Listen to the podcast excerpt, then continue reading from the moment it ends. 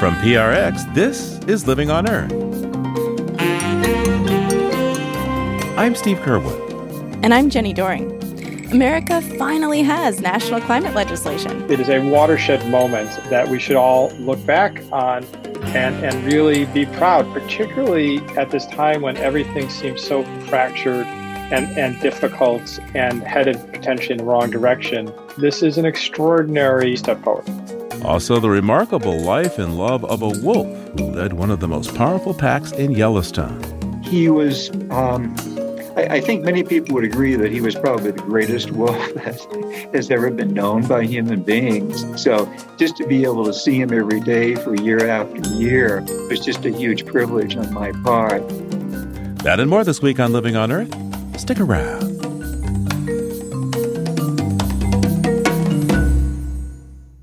From P R X and the Jennifer and Ted Stanley Studios at the University of Massachusetts Boston, this is Living on Earth. I'm Steve Kerwood. And I'm Jenny Doering.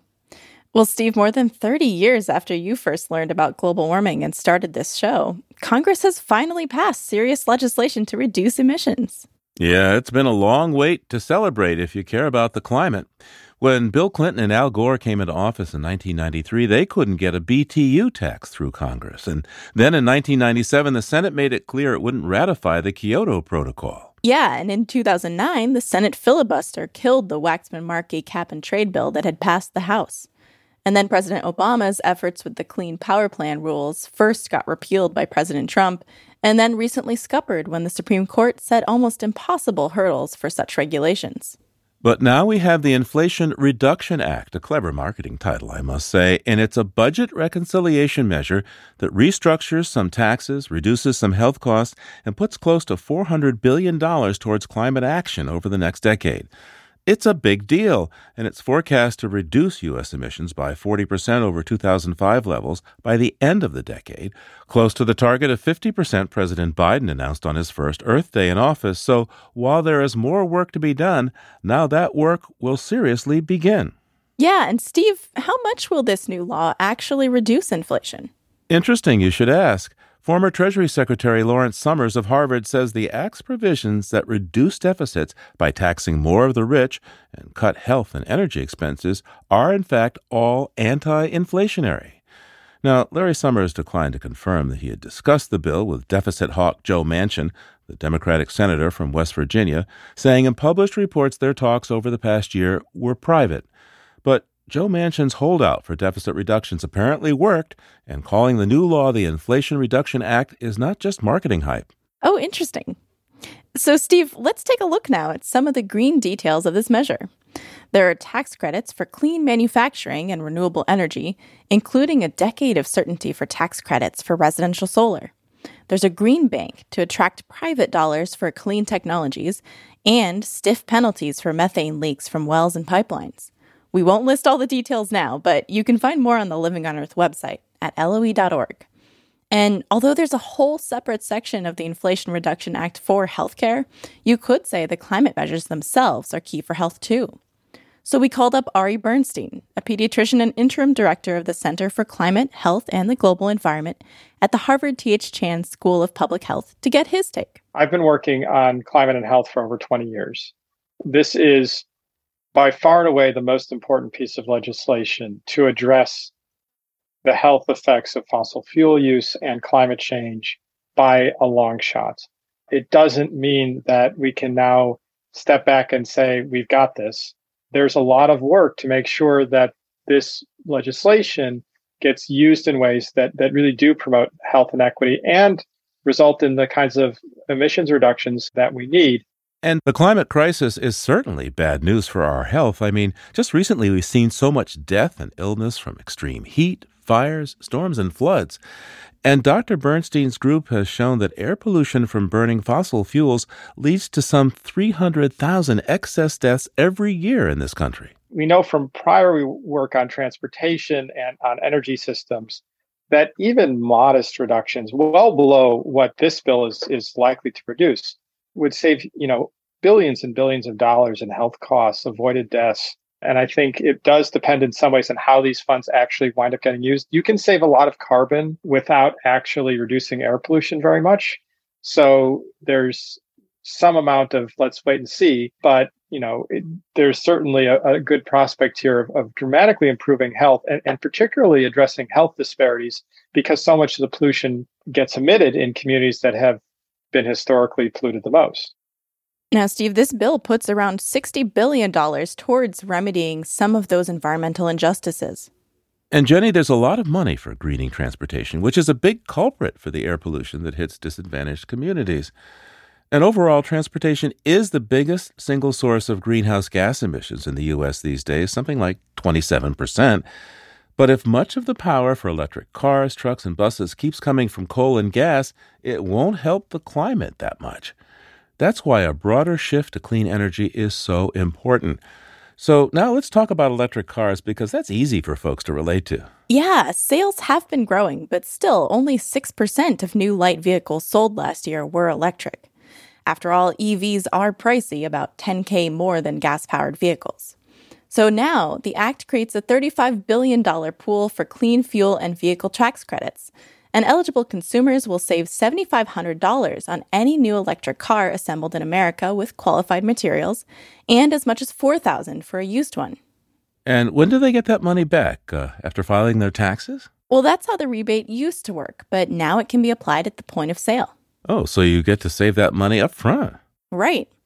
And as Jim Montavali, car talk blogger and green car writer, told us, there are some other restrictions on which vehicles qualify. It puts a cap on the M S R P, or the manufacturer's suggested retail price, on the cars you're buying. You can't use it for really high-end luxury S U Vs. And actually, I've recently driven cars like the Mercedes E Q S that are well outside this, you know, the purchase price well over one hundred thousand dollars. But for cars, you'll only be able to get vehicles that are fifty-five thousand dollars and below, and for S U Vs and trucks, eighty thousand dollars around in there and below. So it's not looking to subsidize high-end luxury cars for the rich, which is probably probably a good thing to have in there. Now, there's already a dearth of the computer chips automakers need, and the lithium industry forecasts that essential mineral for batteries is going to be in short supply until twenty thirty. But the good news is that in the long term, Jim Montavali sees a bigger shift towards a more circular supply chain for electric vehicles. There's a whole lot of startup companies that are going to be producing particularly lithium in the United States, but uh, also working on recycling some of those materials. So uh, they wouldn't have to be sourced as raw mined materials, but could be acquired from existing cars going into junkyards. So that's a big movement now. And I think it's going to be very successful. I think it's it's something like ninety-five to ninety-eight percent of E V uh, minerals and, and metals can be actually um, reclaimed from those batteries. Full disclosure, I drive an electric car, and aside from not having to worry about inflated gas prices, they're a lot of fun to drive. Yeah. And uh, Jenny, this historic legislation has put some pep in the step of those like Doctor Bernstein who are troubled by so much of our current state of affairs. It is a watershed moment that we should all look back on and, and really be proud, particularly at this time when everything seems so fractured and, and difficult and headed potentially in the wrong direction. This is an extraordinary step forward. Yeah, Steve, I was honestly starting to lose hope that any kind of climate legislation could pass through Congress. Just seemed like there was no way to get around the gridlock in Washington, especially on climate change, given the influence of the fossil fuel industry. But recently, several key measures have passed, from microchip manufacturing support to medical relief for veterans and to lower drug prices as part of the momentous climate bill. You know, some fifty years ago, President Joe Biden first went to Capitol Hill. About thirty-five years ago, House Speaker Nancy Pelosi first went there. And more than forty years ago, Senate Majority Leader Chuck Schumer first came to Congress. And that team called on all that experience and demonstrated the art of compromise in the public interest is not dead. Yeah, the whole Democratic Congressional Caucus signed on to the measure, from the most moderate to the most progressive, despite criticism from some activists that this bill doesn't do enough for environmental justice and concedes too much to the fossil fuel industry. That industry has the opposite complaint. The American Petroleum Institute says the measure, quote, falls short in addressing America's energy needs. Well, Jenny, that's the thing about compromise. Nobody gets everything they want. But that's just what it sometimes takes to get things done. Just a few weeks ago, some pundits were sniping at President Biden and his low approval ratings to suggest he should quit after one term. But already after less than two years, with tight margins in the House and a razor-thin majority in the Senate, President Biden has led the Democrats and the nation to move forward on a broad front, including finally confronting our gravest existential threat. Low polls today, perhaps, for Joe Biden, but likely high marks in the annals of history.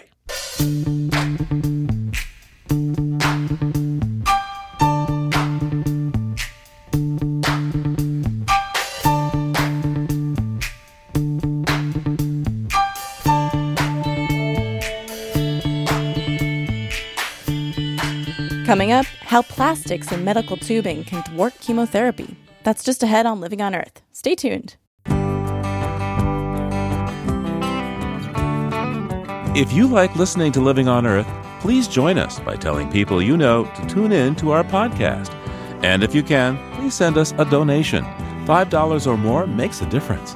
Just go to L O E dot org and click on Donate at the top of the page. Thanks. It's Living on Earth. I'm Jenny Doring. And I'm Steve Curwood. Breast cancer is the leading cause of cancer death among women worldwide, and except in the most affluent nations, death rates keep rising. In the U S, where one out of eight women will get breast cancer in her lifetime, survival rates are better thanks to screening and advanced chemotherapy and hormone treatments. But even in rich nations, there are some breast cancer cases that are stubbornly resistant to chemo and hormone therapies and thus are more likely to spread and recur. Now, some government-funded researchers in Taiwan think they may know why. They say a chemical commonly used in intravenous bags and medical tubing may actually be making breast cancers worse.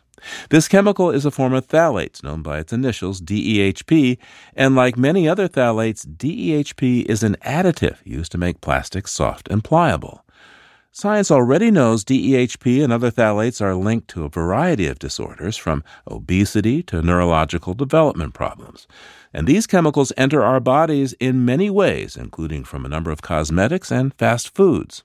And now with this recent finding, the healthcare system itself is implicated in the breast cancer epidemic, with evidence the plastic additive D E H P leached from I V bags and medical tubing can help breast cancer cells evade chemotherapy treatments. Joining us now is Pete Myers, founder and chief scientist of Environmental Health Sciences, a partner of E H N dot org and daily climate dot org. He joins me now. Welcome back to Living on Earth, Pete. Uh, it's great to be back, Steve. Nice to see you. So what did these researchers in Taiwan find out about D E H P and breast cancer? Well, their previous research, which was really interesting and suggestive, indicated that D E H P affects drug resistance. It reduces the effectiveness of certain drugs that are used to treat breast cancer. And what they did with this paper is they tried to figure out why that happened. This paper first confirmed their original findings. Patients with higher levels of D E H P don't respond as well to breast cancer treatment drugs, tamoxifen and doxorubicin. Women who have had breast cancer in the past are more likely to have it again when they have higher levels of D E H P. But also they found that women with higher levels are more likely to die. They have later stage tumors. The tumor sizes are larger. And this was all from the epidemiology, which was the first part of this study. They then did a series of cell and animal tests to figure out what are the mechanisms that are causing that. And the answer is? Well, it's it's actually kind of clear. They used a classic breast tumor cell line series, and they showed that D E H P inhibits two drugs specifically, as I mentioned, tamoxifen and doxorubicin. And not only do they find that in the human breast tumor cell lines, they found it that the same thing happens in the zebrafish model and in a mouse model.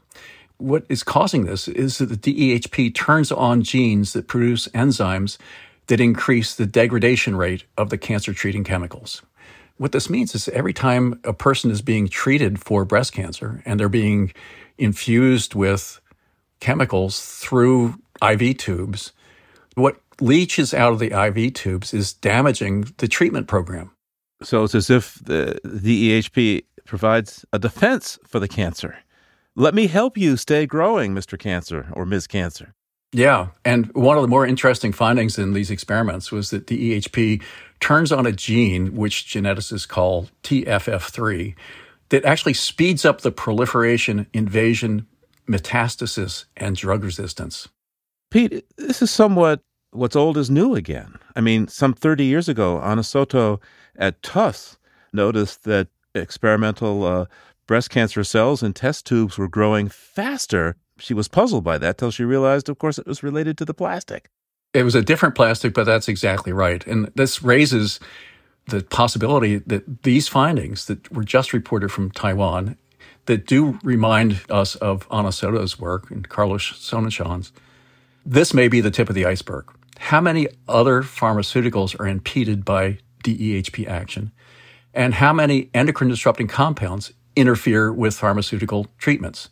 This is a really important set of questions that have barely been addressed by the medical community. And if it's true, if these results are replicated, it raises the ante on moving forward with this research.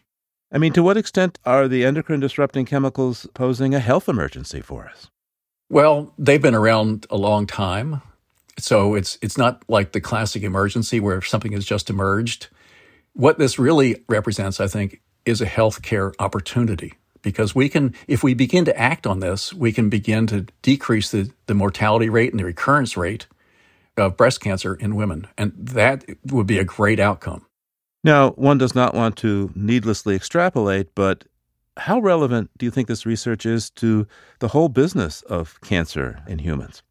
Well, there's so many, so many variables in that question, Steve. I don't really have the complete answer to that. I can tell you this, that most of the professional organizations like the American Cancer Society have completely ignored the potential contribution of chemicals to causing cancer.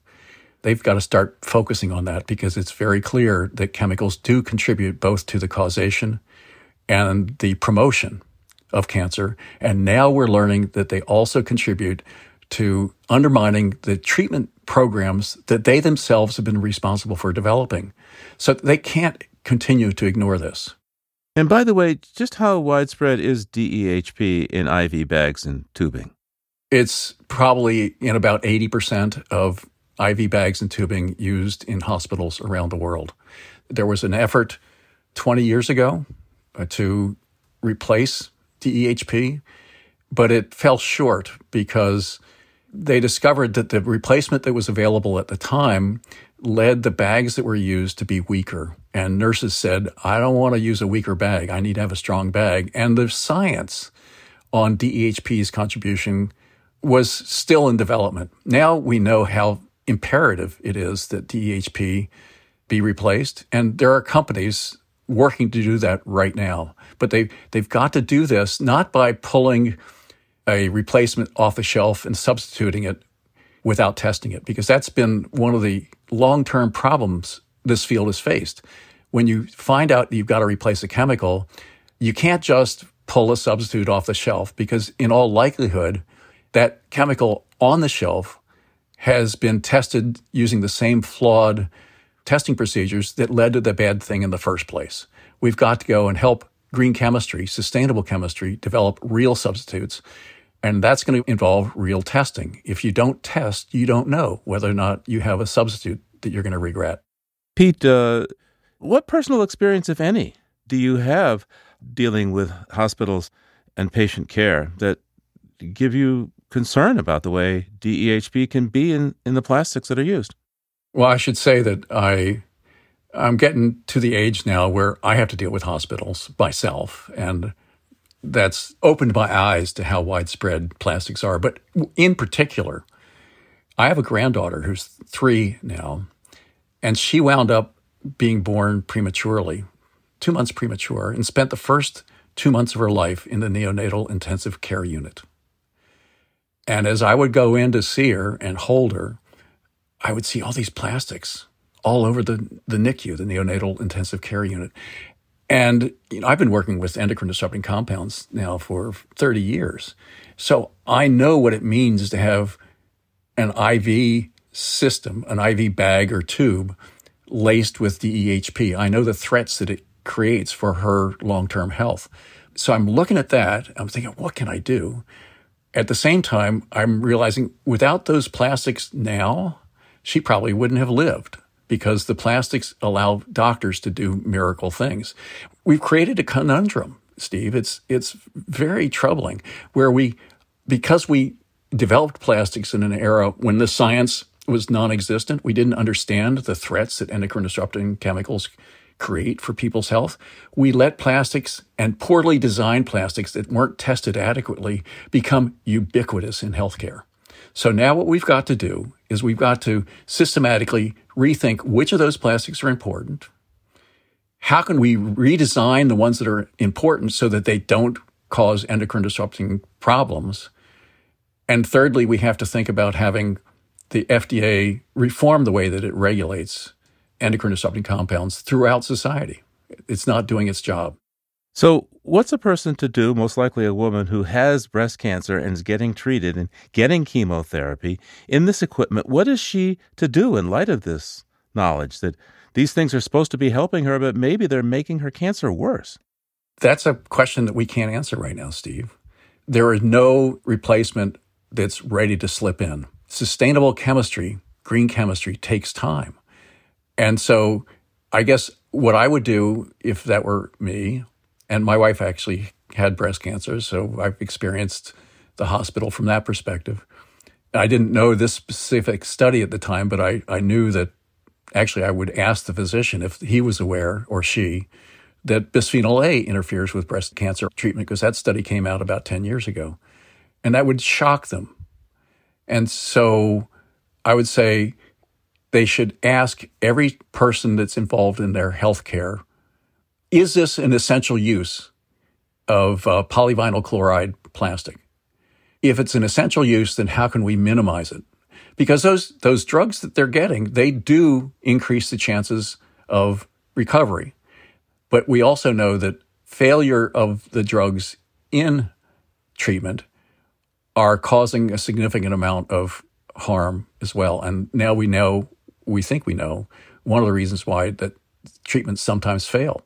But there's no easy answer, Steve. It's a, it's a problem that's been building for decades, and we haven't been willing as a society to make the investments to create the new chemicals, which we can do, because we know enough about endocrine disrupting mechanisms that we can design things that don't do it, and gradually replace that stuff that's in the hospitals with material that's safer. We have to get people demanding that research be supported and demanding to the hospitals that they push to have the replacements available as quickly as possible. Pete Myers is the founder and chief scientist of Environmental Health Sciences. Thanks so much for spending the time with us today, Pete. Great to have you on again. Excellent to see you.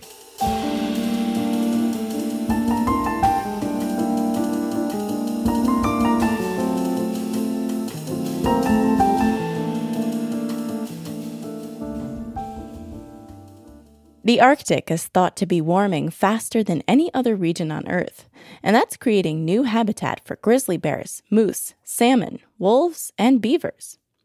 And as nature's ecosystem engineers, beavers are bringing big changes to the Arctic landscape. Ben Goldfarb is an environmental journalist and author of the book Eager, The Surprising Secret Life of Beavers and Why They Matter. He says the tenacious rodents are making themselves right at home in the Arctic. Yeah, so beavers are colonizing or perhaps recolonizing the Arctic at a, a pretty impressive rate. The guy who studied this the closest is a, an ecologist named Ken Tape in Alaska. And basically what he found by looking at satellite images, because beaver complexes are actually so large and impressive, you can see them in satellite imagery, is that between nineteen ninety-nine and two thousand fourteen, beavers built fifty-six new complexes of ponds in this, this area in the Arctic that Tape studied. And beavers were actually moving north by about eight kilometers, so five miles or so per year. So they're moving north at a really impressive rate. The why is basically because the climate is changing and the habitat is becoming suitable for them, right? Beavers need trees. And as the willow line advances north into the previously treeless tundra, it's creating this available food and building material for them, this resource that beavers need. A big question is whether this is really a new colonization or whether they're really recolonizing areas where they used to live before they were trapped out by fur traders. So certainly they're moving north. Whether that's a novel colonization event or a recolonization is still to be determined.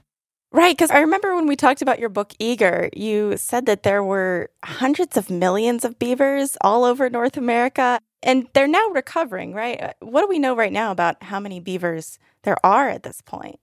Yeah, we don't have a great beaver population estimate for North America. You know, no states or provinces really keep good track. But the best guess we have is something like ten to fifteen million beavers on this continent, which, you know, sounds like a lot, right? They're not an endangered species, certainly. But as you pointed out, you know, that's a tiny fraction of the beavers that used to live on this continent historically. You know, we know that pre-European arrival, there were as many as four hundred million beavers on this continent. So this was once a, a truly prolific, ubiquitous animal.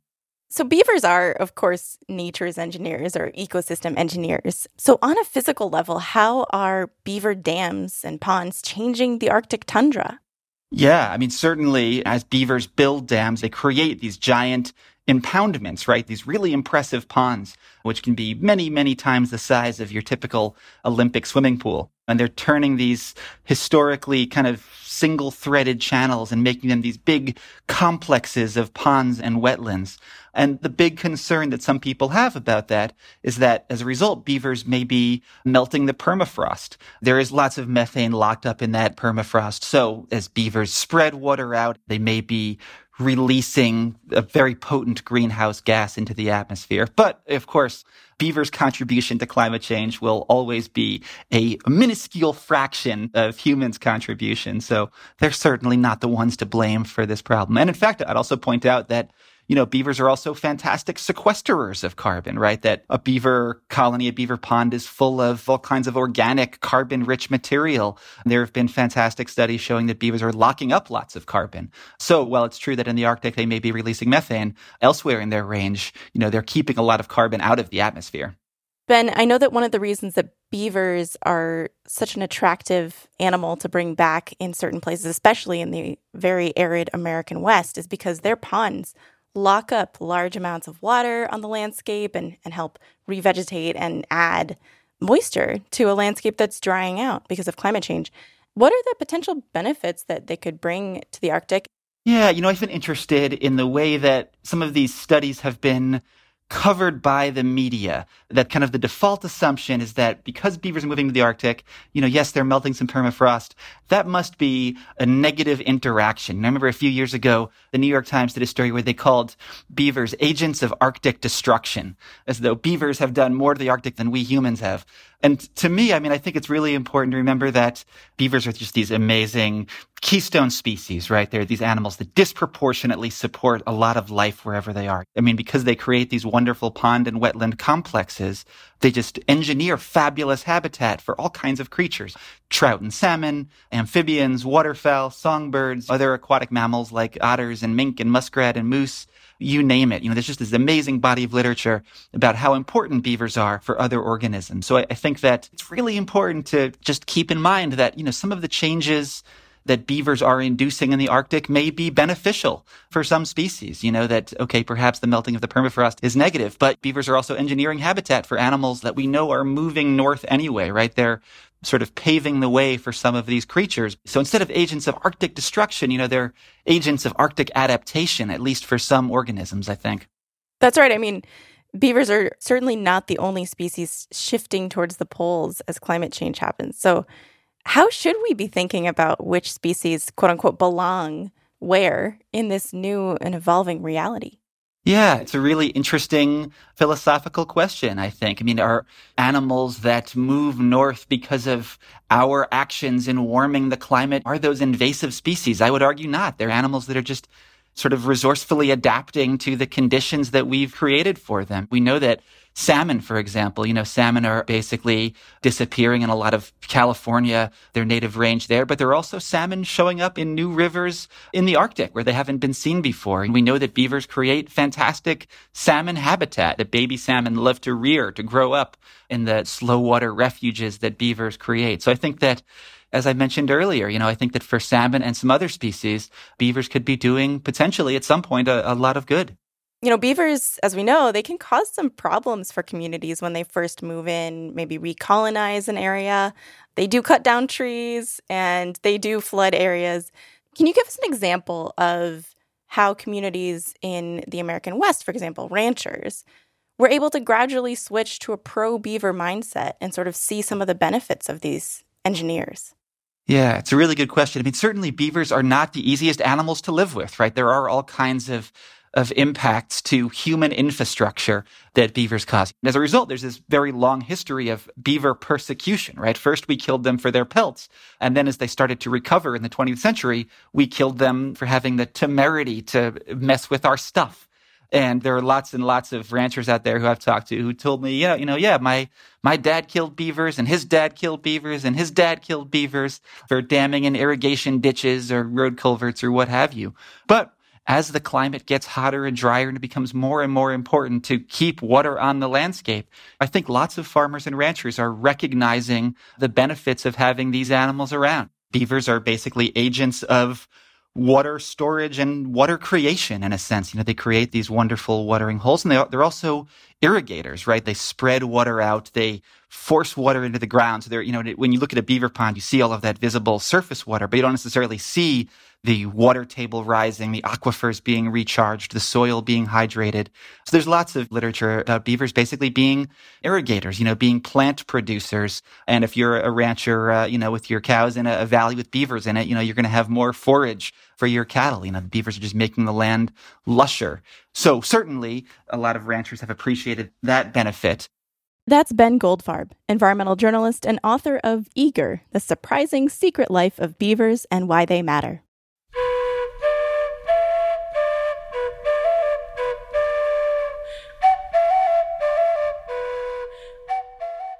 To get the stories behind the stories on Living on Earth, as well as special updates, please sign up for the Living on Earth newsletter.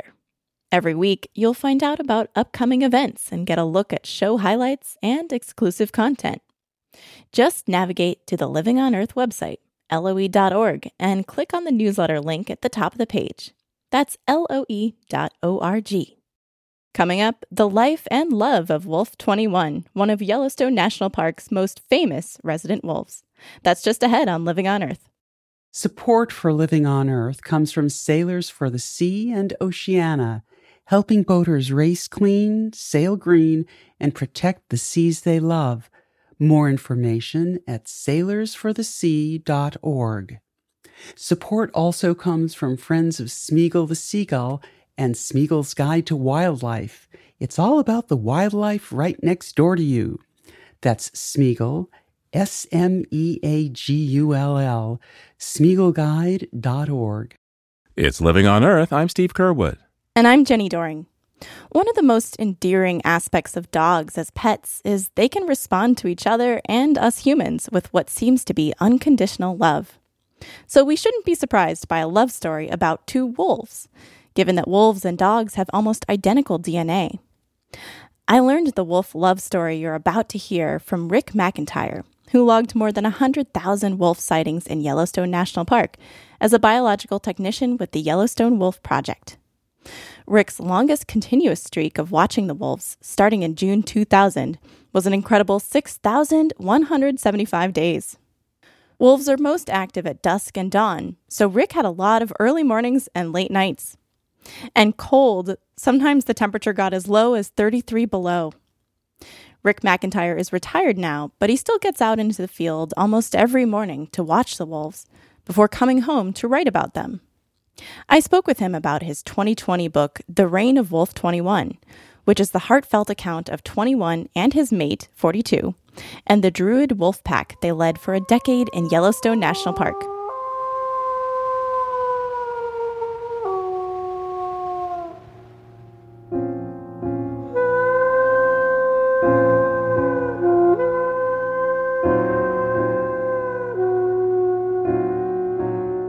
When Rick McIntyre is out tracking wolves, he peers down a powerful spotting scope to see them as far as a mile away and shares the view with visitors.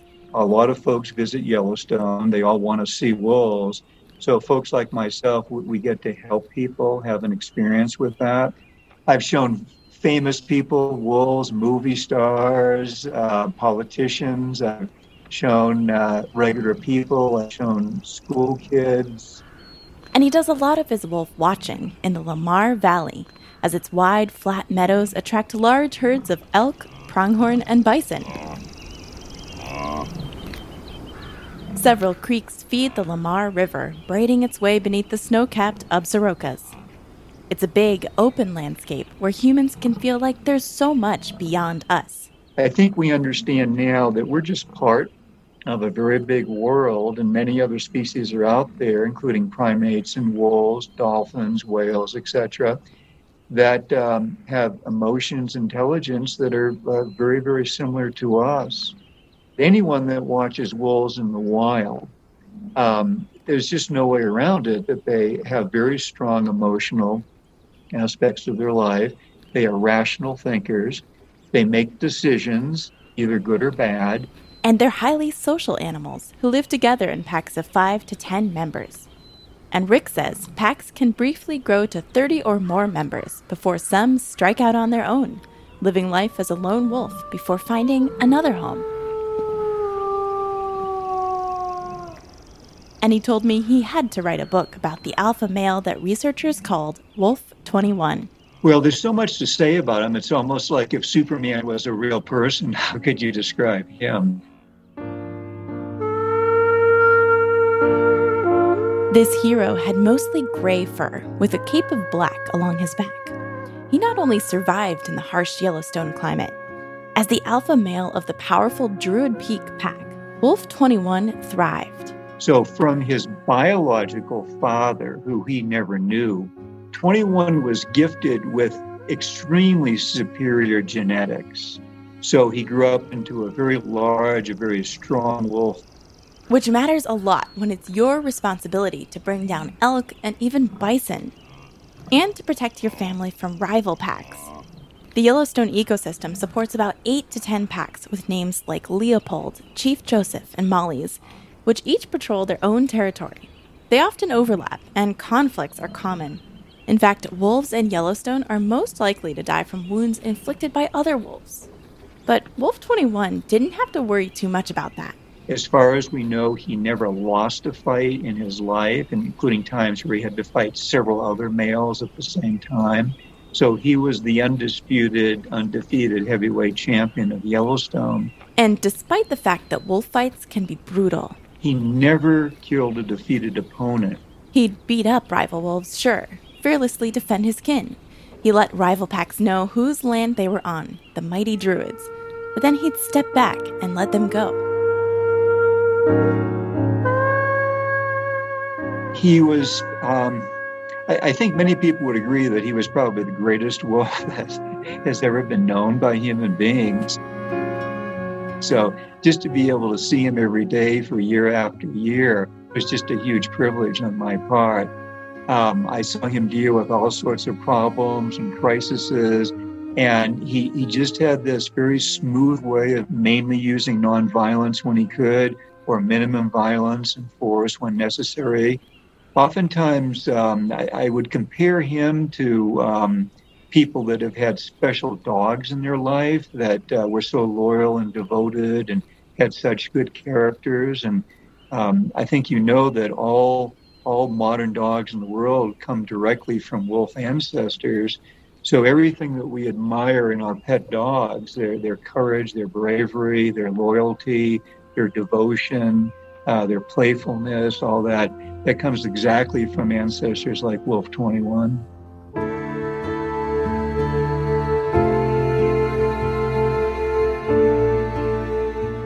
Alongside the alpha female, he led one of the largest packs in Yellowstone history, with thirty-seven wolves at its height.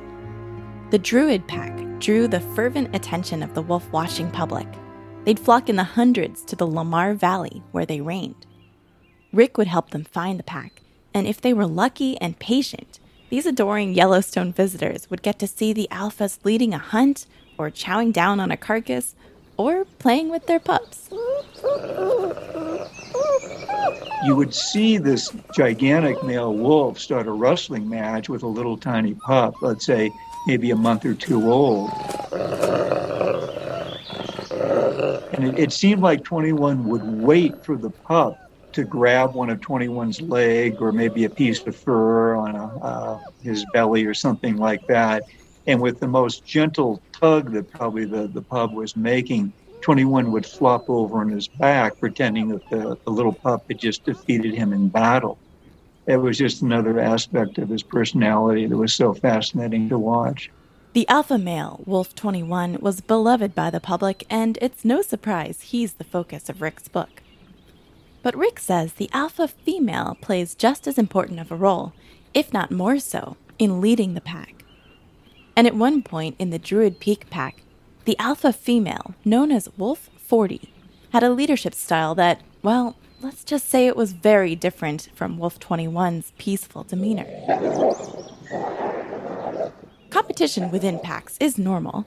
After all, the alphas have the best chance of passing on their genes, and there can only be one alpha male and one alpha female. And sometimes she'll do anything to gain power. We don't know exactly what forty's problem was, but she had a very violent and aggressive personality. She drove her own mother out of the pack, and then one of her two sisters, so that she was now the alpha female. For years, she relentlessly bullied and abused her remaining sister, who didn't seem to be able to fight back. She'd bite and beat up Cinderella, which is what the Wolf Project researchers nicknamed the underdog. There were signs that the old alpha even killed her sister's pups two years in a row, in nineteen ninety-eight and ninety-nine. A wolf pack can only feed so many hungry mouths, so this kind of behavior isn't unusual, though it sounds cruel. And the big, powerful Wolf twenty-one? Male wolves in the wild seem to have a compunction against doing anything that will harm a female. He could only stand helplessly aside as the aggressive female attacked their pack. Then in two thousand, something happened that changed his destiny and the fate of the Druid Peak pack. The wolves ended up having four litters that spring. That meant a lot of hungry mouths to feed. And Cinderella had her pups in a den a few miles away from her abusive sister. One night in May, the alpha female, Wolf forty, decided she didn't want to put up with competition from her sister forty-two's young pups. As far as we can tell, for the first time in her life, forty-two actually stood up to her sister. She had to, to protect her pups. And in a fight with her sister, forty-two could not win. She just did not have the killer instinct. But some younger females in the pack had been bullied too, and they came to her aid. So when I came out early the next morning, I found Wolf forty lying next to the road, just drenched in blood, covered with wolf bites. And um, she died of blood loss just a short time after that. So all those years of abuse that forty-two had suffered from her sister, it culminated that night. And Cinderella became the new alpha female of the Druid Peak pack. Now she and Wolf twenty-one reigned over the grand Lamar Valley. They had a strong pair bond and seemed meant for each other, Rick says. It really was a special thing. They spent at least two-thirds of their life together. They were devoted to each other. It was a bond that knit them tighter together with time. They were both born with jet black fur, and um, as sometimes happens with uh, married couples that are together for decades and decades, as they grew old, they, they looked even more and more like each other, so they started to turn gray, out the, the, the same uh, pattern. Every morning, Rick rose at three thirty or so to get out into the field and watch their lives unfold, to see what he could learn from the behavior of the alpha male and the many litters he raised with forty-two. He was so dedicated to his family, to his friends. He would do anything for them, certainly risk his life constantly for them. even provide emotional support. Especially with the younger wolves in his family, uh, there was a time where he noticed that one of his young sons was being bullied by the other yearlings, and twenty-one went out of his way to go to that one particular yearling and give him special attention in front of the other young males. And if you're a young wolf in a pack and the alpha male comes over to you and gives you special attention, like he approves of you, that's a pretty big deal. Rick says this kindness and empathy made Wolf twenty-one stand out. He certainly was an ideal role model for me and for everyone else that knew him. If all of us could be more like twenty-one or like forty-two, the world would be a lot better place. So this one particular day in um, late January, I saw the two of them come together. It was just the start of the mating season, and they were very affectionate with each other. And from a distance of about a mile or two away, I saw them have a mating. It was very touching because they, they laid down as they were still mating, and he put one of his uh, paws around her shoulder in a, in a very affectionate way.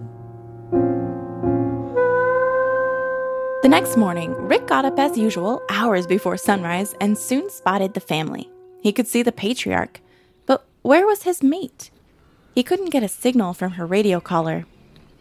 Cinderella was missing. Rick and his colleagues started searching for her.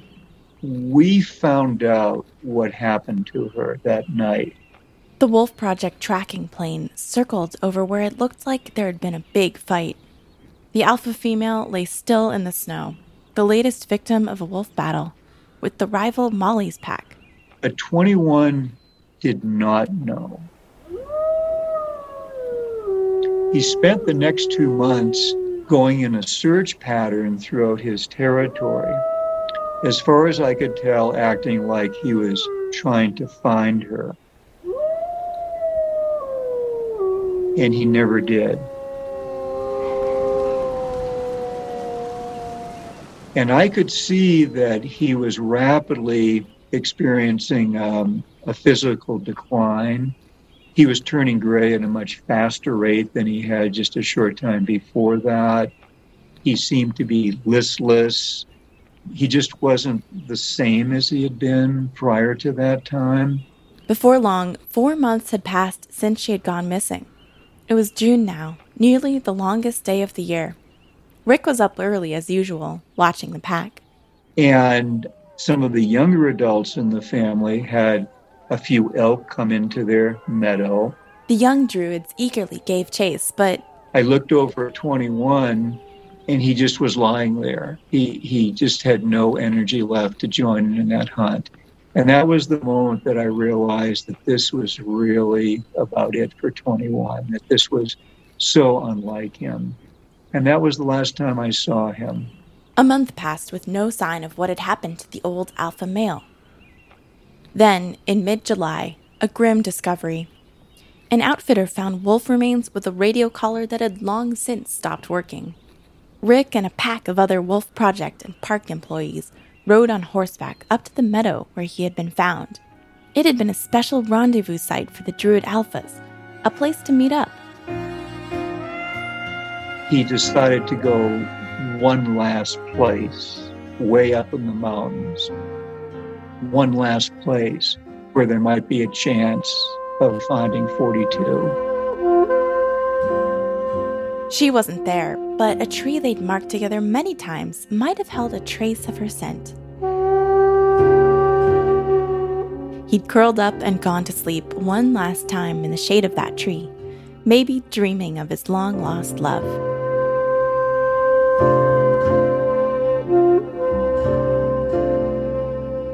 Rick McIntyre's twenty twenty book is called The Reign of Wolf twenty-one.